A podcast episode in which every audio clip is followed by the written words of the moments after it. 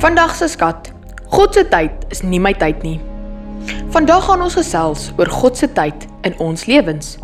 God se tyd is nooit vroeg nie, maar dit was nog nooit te laat nie. Hy is altyd in beheer van alles en almal. Ja, jy kan glo dat God niks anders as die beste vir jou in gedagte het nie. Soms moet jy deur 'n moeilike tyd gaan, maar dit is sleg omdat hy werk aan dinge in jou lewe. Sy manier en gedagtes is nie soos ons nie. So jy moet geduldig wees en bereid wees om te wag vir God om jou leiding te gee. Want God se tyd is altyd perfek. Hy moet ons groei sodat hy ons met mekaar kan vertrou. Die geheim is uit.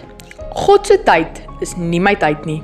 Daar is 'n tyd vir alles en God weet wanneer die regte tyd is vir sy planne. Psalm 18 vers 31 sê: God se pad is volmaak. Die Here se woord is betroubaar. Hy beskerm die wat by hom skuil. Vandag se skat is: God se tyd is altyd perfek. Bid oor alles voordat jy 'n besluit maak en vra vir God om jou te help om vir sy tyd te wag.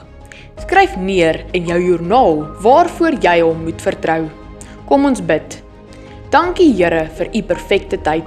Help my om geduldig te wees wanneer ek u vertrou vir goeie dinge in my lewe. Ek wil in u wil en plan lewe. In Jesus naam. Amen.